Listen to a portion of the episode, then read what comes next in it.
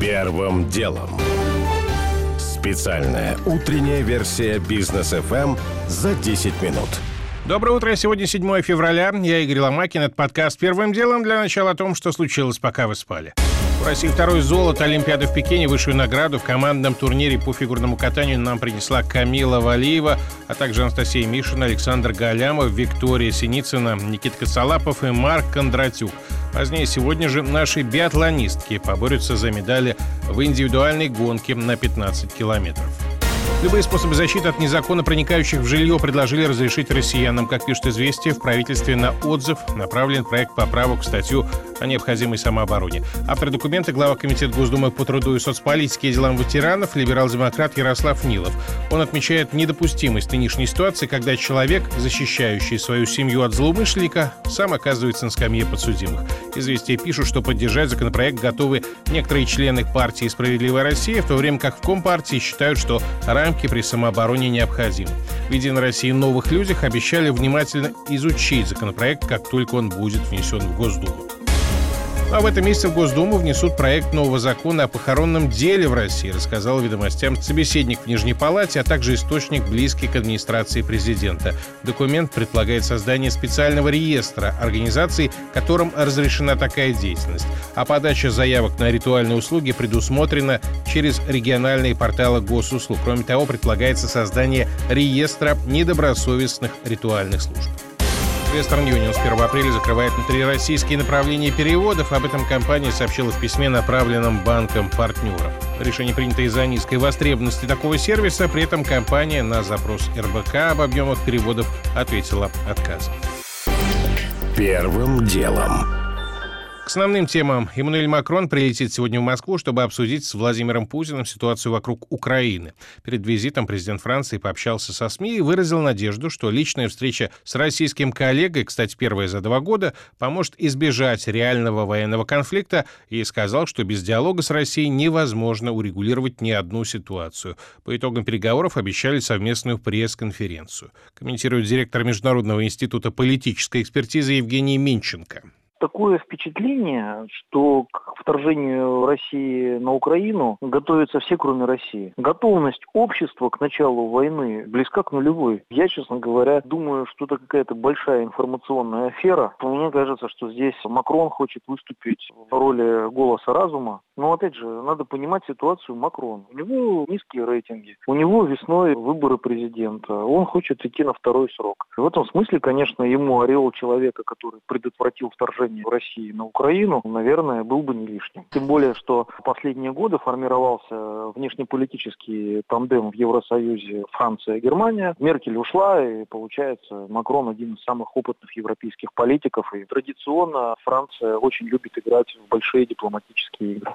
Характерно, что минувшей ночью Макрон поговорил по телефону с Джо Байденом. По версии Белого дома, цитирую, лидеры обсудили дипломатические усилия и усилия по сдерживанию в ответ на продолжающееся наращивание российских вооруженных сил на границе с Украиной. И как раз сегодня, пока в Москве будет президент Франции, президенту США прилетит немецкий канцлер. Олаф Шольц говорил, что этим визитом намерен послать сигнал России о необходимости прекращения дестабилизации ситуации на Украине. Еще одной темой переговоров в Вашингтоне станут альтернативные поставки газа в Европу. В Москву, заметим, Шольц тоже потом прилетит, но не сразу. Этот визит намечен на 15 февраля. Первым делом.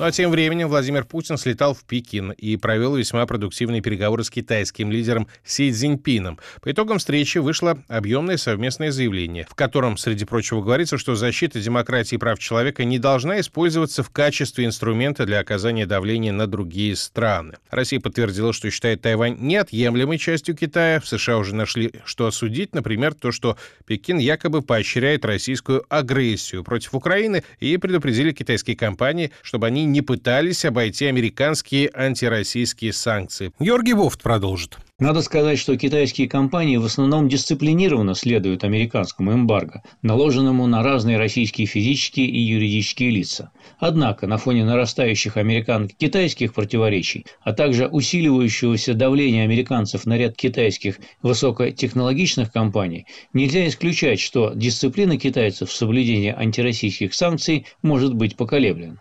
Вопрос тогда будет в том, захочет ли и сможет ли Вашингтон закрыть на это глаза. Например, Китай давно почти открыто и, в общем, практически безнаказанно закупает нефть у Ирана, вопреки всяким американским санкциям. В этом плане любопытен новый долгосрочный договор, который во время визита Путина подписали «Газпром» и китайская нефтегазовая госкорпорация CNPC. Речь идет о дополнительных поставках природного газа в КНР по так называемому дальневосточному маршруту. И Роснефть подписала контракт с китайцами на поставку 100 миллионов тонн нефти для НПЗ на северо-западе Китая. Подобные проекты, наряду с программными внешнеполитическими заявлениями, позволят российскому руководству несколько более уверенно чувствовать себя на предстоящих новых раундах переговоров с Западом, а также более адекватно оценивать последствия притворения в жизнь тех многочисленных санкционных угроз, которыми сейчас Москву пытаются заставить пойти на уступки по Украине. Георгий Бофт. Первым делом.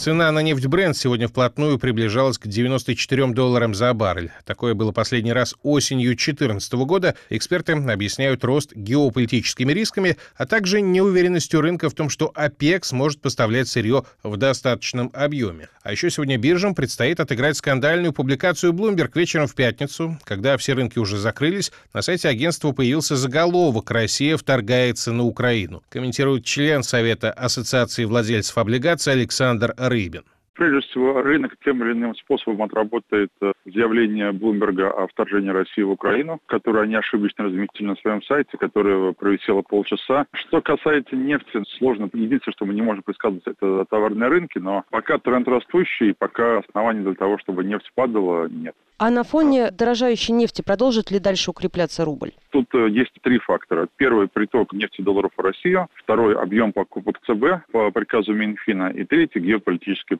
премия. Объем притока нефти долларов он продолжается и, скорее всего, он будет расти. И поэтому мы можем положить, что в среднесрочной перспективе рубль будет расти. Но среднесрочная перспектива – это месяца. 7 числа ЦБ возобновляет покупки в рамках регулярной скупки для фонда для ФНБ. Как следствие, это повлияет на рубль негативно. Сегодня рано утром доллар торговался в районе 75 рублей 70 копеек. Неделю назад был на 2 рубля больше. Но все, конечно, будут ждать пятницы. 11 февраля ЦБ объявит очередное решение поставки. И сейчас многие прогнозируют, что регулятор опять поднимет показатель сразу на 100 базисных пунктов до 9,5%. И это тогда будет пятилетний максимум.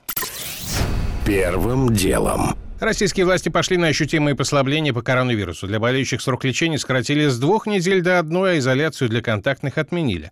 Граждане, разумеется, рады, а вот специалисты относятся к идее неоднозначно. Среди скептиков гендиректор контрактной исследовательской компании Clinical Excellence Group Николай Крючков. Возобладало мнение, что микрон очень мягкий, чуть ли не живая вакцина, действительно риски небольшие. Я могу сказать так. Во всех странах, где микрон разгулялся, рекордные детские госпитализации. Во многих странах, не во всех, рекордные и все госпитализации госпитализации, включая госпитализации взрослых. Как бы на мягкость уже не похоже. Смертность в омикрон-волну уже во многих странах, где омикрон разгулялся, превосходит таковую в дельта-волну. С учетом недооценки где-то пятикратной обычной, а сейчас шести-семикратной заболеваемости по данным оперштабов и реальной, конечно, сейчас ослабление мер вообще является несвоевременным, крайне нежелательным. Тем не менее, Роспотребнадзор уверен, что в России наблюдается тенденция к стабилизации с распространением ковида. О том же говорит профессор Московского института вакцины и сывороток имени Мечникова. Михаил Костинов, по его мнению, омикрон все больше приобретает черты стандартного, типичного сезонного ОРВИ то, что сейчас происходит, идет как бустеризация того иммунитета, который есть, который мы приобрели год назад, полтора года назад или полгода назад. То есть это минимальные вот эти легкие проявления COVID-19. Но это не означает, что те, которые не болели или не привиты, для них то же самое, это будет такие легко переходить или переносить COVID-19. Ни в коем случае. Поэтому в силе остается вакцинация, Между тем, впервые за два года в медицинском сообществе начали открыто говорить о том, что ковидные локдауны принесли больше вреда, чем пользы. На прошлой неделе было опубликовано исследование Университета Джонса Хопкинса, согласно которому показатели смертности во время всеобщих карантинов снижали всего на 0,2%. При этом появились серьезные социальные и экономические издержки. Ну а сегодня газета «Коммерсант» написала, что в период пандемии и переключения внимания на одну единственную болезнь в мире серьезно снизилась выявляемость онкологических заболеваний, из-за чего, по мнению экспертов, в 2025 году стоит ожидать значительного числа летальных исходов. Первым делом. Израиль немного упростил правила въезда для россиян. Теперь привитые могут заранее еще в России сдать серологический тест, то есть кровь на антитела к коронавирусу, и загрузить его в свою въездную декларацию. Правда, анализы из районной поликлиники не подойдут. Речь только о коммерческом тесте, причем всего от одной единственной лаборатории – инвитро. Это не реклама, а просто констатация факта. О происходящем говорит вице-президент Российского союза туриндустрии Дмитрий Горин. Можно сдать в России тест на антитела после вакцинации «Спутник Ви», а также спутник Лайт, он тоже признан в Израиле, и спокойно планировать пока еще частную поездку, так как с туристическими целями мы не формируем турпродукт в Израиль. Можно пока только предположить, что не только одна лаборатория получит статус аккредитованные тесты, которые будут приниматься наверняка и другие лаборатории тоже будут впоследствии аккредитованы. Опыт аккредитации как раз и признания тестов сейчас есть и с другими странами, но там, как правило, список не ограничен. И все лицензированные компании признаются. То, что сейчас только одна лаборатория зарегистрирована, я думаю, что это чисто вопрос времени. Заметим, что в Израиль пока летают только пассажирско-грузовые самолеты, организованного турпотока туда нет. Однако разрешены частные поездки, то есть индивидуальный туризм, путешествия с деловыми, семейными, медицинскими и учебными целями. Первым делом. Уже не успеваю рассказать подробно о том, сможет ли государство защитить граждан от покупки автомобилей с обременением.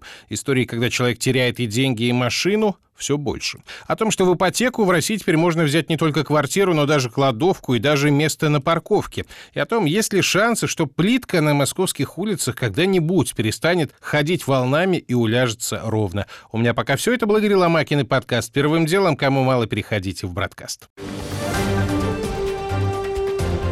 Первым делом. Специальная утренняя версия бизнес FM за 10 минут.